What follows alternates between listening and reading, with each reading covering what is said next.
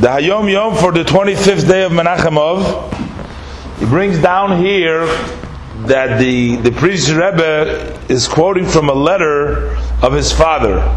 He says in his father's letter, the Rebbe Rashab writes that I've heard in the name of our fathers uh, that goes back of all the Rebbe's and behind there's a tradition that is passed on that not only for a boy when a boy is born, when they make the Mi Shebeirach, and when people wish, they say by a boy, L'toira u'lechupa l'maisim toivim. So the part of chupa maisim toivim we understand that means for marriage and for good deeds that applies to a woman, uh, for a girl, for a bas, just as well as for a boy.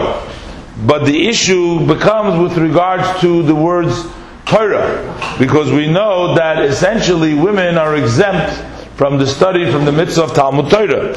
So the Rebbe brings down the letter that even on a daughter we still say l'Torah We do say for Torah, and that is based on the saying of our statements in Brachas Yudzayin Omad Aleph. In the Gemara asks over there, since women are exempt from study Torah, so what is the kind of a merit? How do they get reward for Torah? So the Gemara says that the women's Zuchus, b'may zachi, what do they merit?